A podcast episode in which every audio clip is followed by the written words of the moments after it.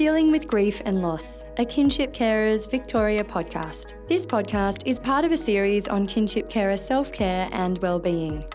It was recorded and produced on Jara country, the land of the Dja Wurrung people, and we extend our ongoing respect to all Kulin Nation peoples, the traditional custodians of these lands, and pay respect to the elders, both past and present, and to the deep knowledge of the land that is embedded within the Indigenous communities.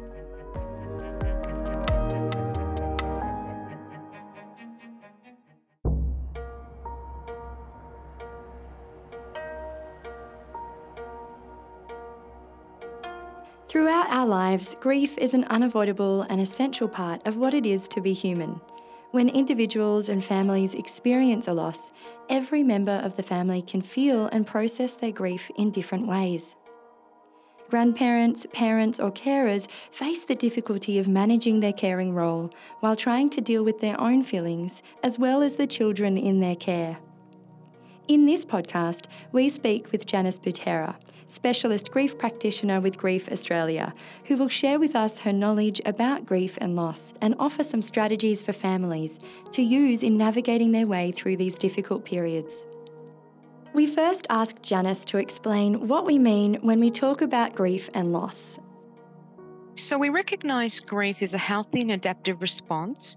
We also recognise it's a response to the human condition I'd like to highlight that grief is subjective, it's an individualized experience. No two people grieve the same, nor is it linear or a predictable process.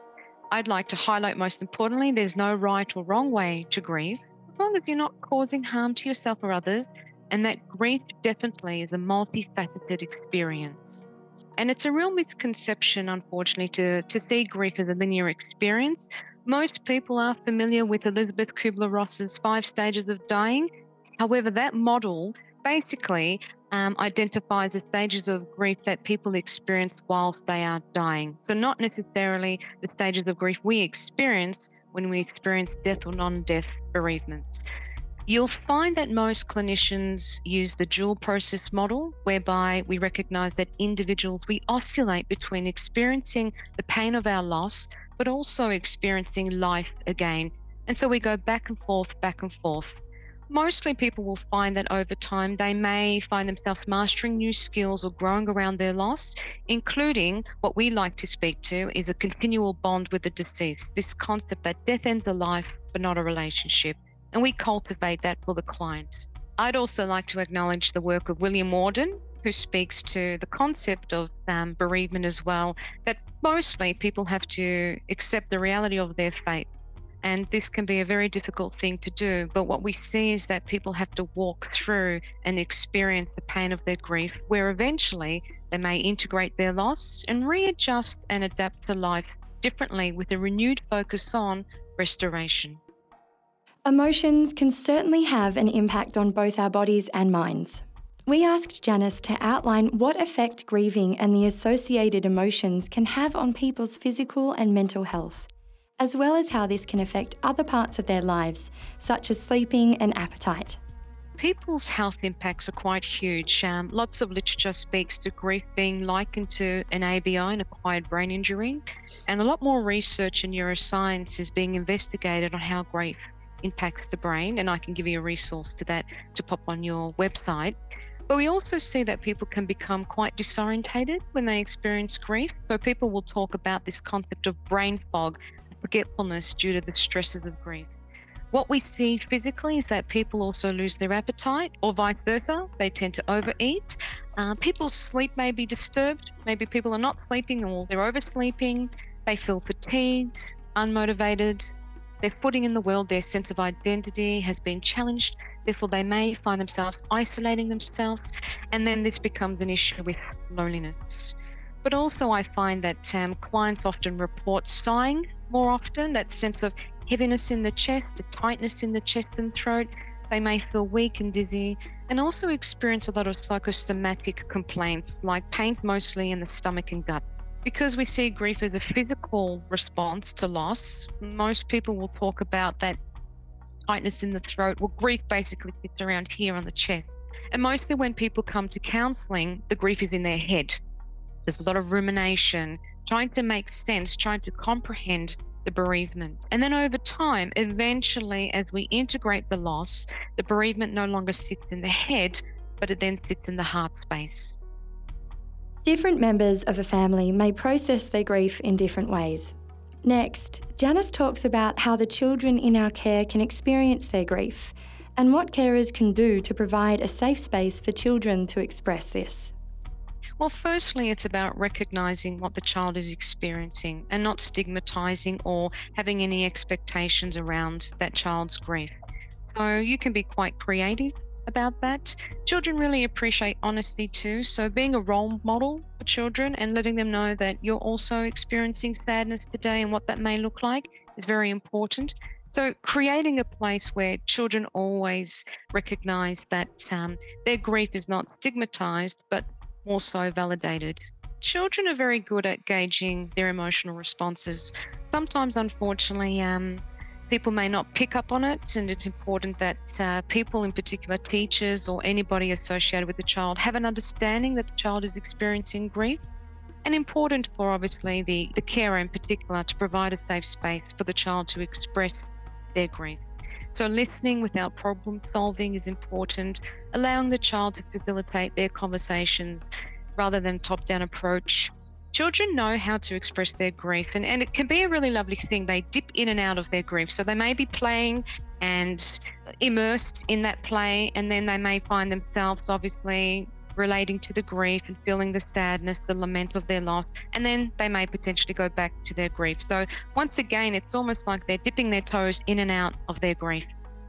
Janice discusses the importance of grieving together as a family and even allowing play to be part of the whole process. So, dosing yourself can be very useful, making sure that you're not fully immersed in the grief. So you recognize that you might spend 10, 15 minutes paying attention to that grief, but also then allowing yourself to, to self soothe and re regulate again. So you might find that you wake up and you feel the sadness of your grief. You may shower, cry in the shower, and then you come down for breakfast, and, and things may look very different. So you're able to recognize that there's moments in your day where you can pay attention to your grief. So often enough, we find that people compartmentalize their grief, more so where people are going back to the workplace or school life. Most importantly, being authentic and acknowledging how you're feeling. So, as I mentioned, being a role model to the children so that they see this as a normal way and that tears are welcomed as opposed to stigmatized. I often think that a family who grieves together heals together. So that message there is that we support each other. There is no right or wrong way to grieve, and we recognize the uniqueness in how we grieve. Self care, I would assume, and I see this often, that um, most families do a lot of activities together. And sometimes um, there may be one person in the family who chooses a self care activity, and then that may change from time to time. But mostly we see clients um, creating memorial gardens or playing their loved one's music, going to events or doing things that remind them of their loved one. So, this is part of the continuing bond, um, having this reconnection to the person who has died. I would say also to your listeners never underestimate the power of your inner child. So, being playful and allowing laughter to be part of the healing, this can help with stress, but also help the child to recreate a sense of belonging also in the family. So these things are really important. And, and once again, I really want to highlight my favorite concept that the grief and joy, they can coexist.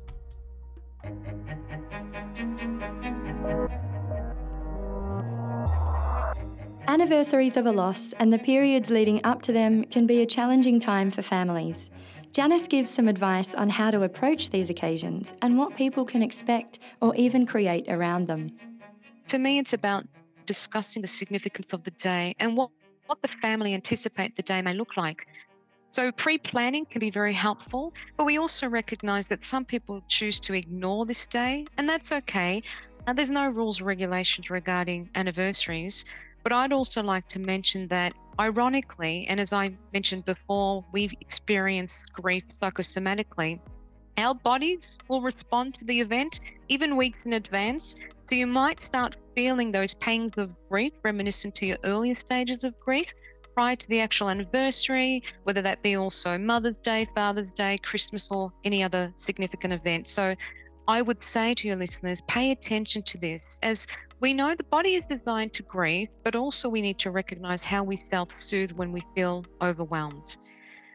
I would also add that because we know grief is subjective, it may be important to seek permission from all family members regarding their thoughts on the pending anniversary.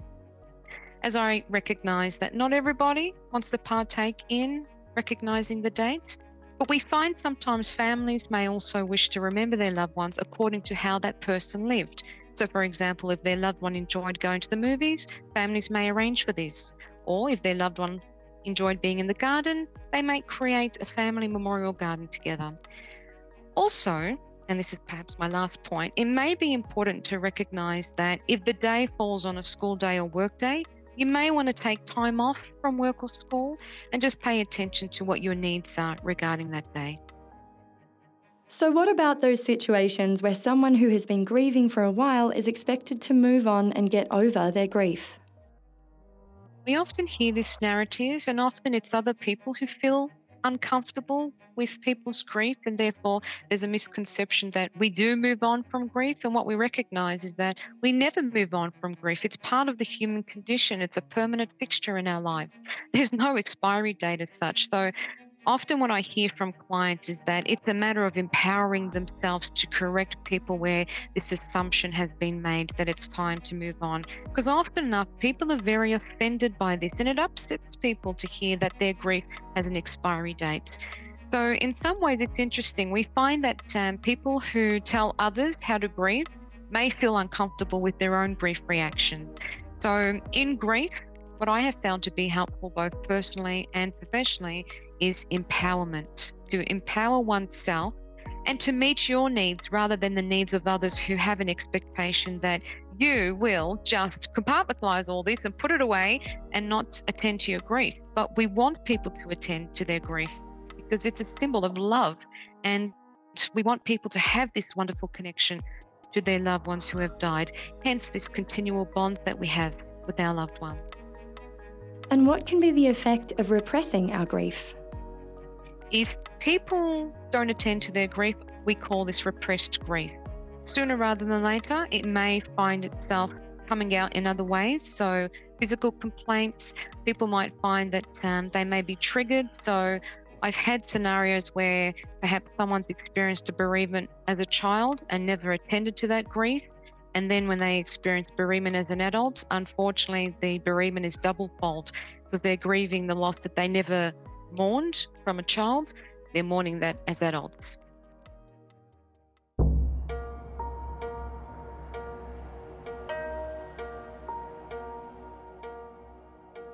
Where can people go to find out more about grief and the grieving process? Janice shares some great resources.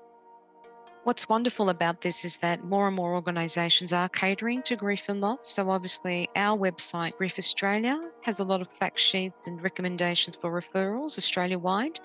There's a couple of American websites that I do recommend for anybody caring for grieving children. The first one being the Dougy Centre. They have some really brilliant activities and age appropriate um, explanations of grief and loss. Believe it or not, Sesame Street for younger children. If you Google Sesame Street and grief, you'll be amazed as to what you find, and that can be helpful for your little ones, uh, you know, perhaps five and under.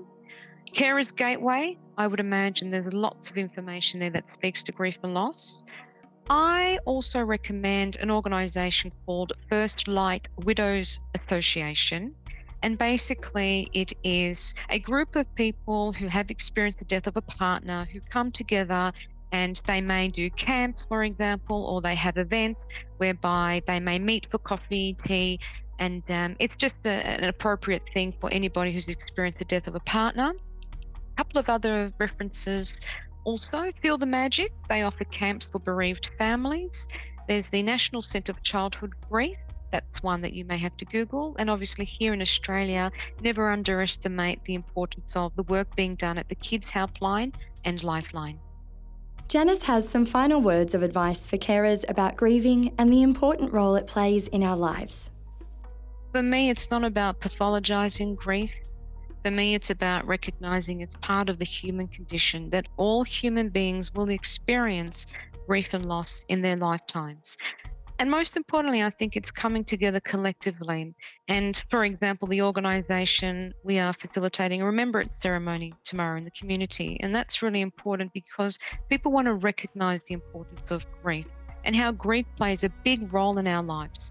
We don't want to shut people down who are experiencing grief. And if anything, we want to encourage them to talk about their loved ones. And we want to ask questions and continue to mention their names.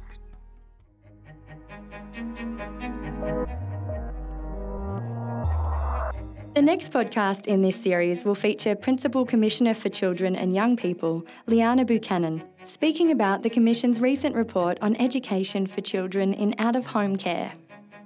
This podcast was made possible by generous support from the Department of Families, Fairness and Housing and the Carer Cafe.